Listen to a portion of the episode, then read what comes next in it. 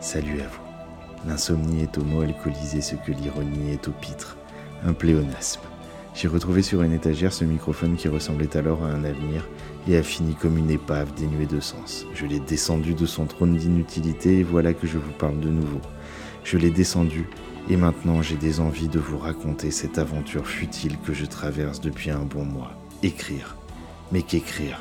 Des poèmes bien sûr, quoi d'autre, c'est tellement facile. Des dizaines, plus de cent peut-être, sans queue ni tête des poèmes et un rêve de recueil, de livre enfin, après toutes ces années. Imprimés un à un, les jolis poèmes que j'ai écrits ont fait sur mon bureau un gros tas bien ordonné de feuilles. Comment tout balancer d'un coup?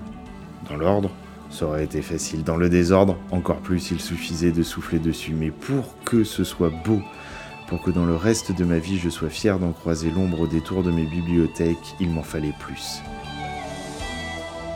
Alors je suis devenu un auteur auto-publié en devenir, et le chemin est beaucoup plus sinueux que de sortir une présentation PowerPoint pour une réunion où personne n'écoute, car là, le défi ultime est de se plaire à soi-même, et je suis un public difficile. Je vous propose une petite escapade. Si vous voulez m'accompagner, nous allons faire le chemin ensemble. Des corrections en rature aux relectures démotivantes en passant par les incertitudes grammaticales et les contes et recomptes des pieds et hémistiches d'Alexandrin, je vous invite à me suivre dans la partie la plus ardue qu'a à vivre un écrivaillon.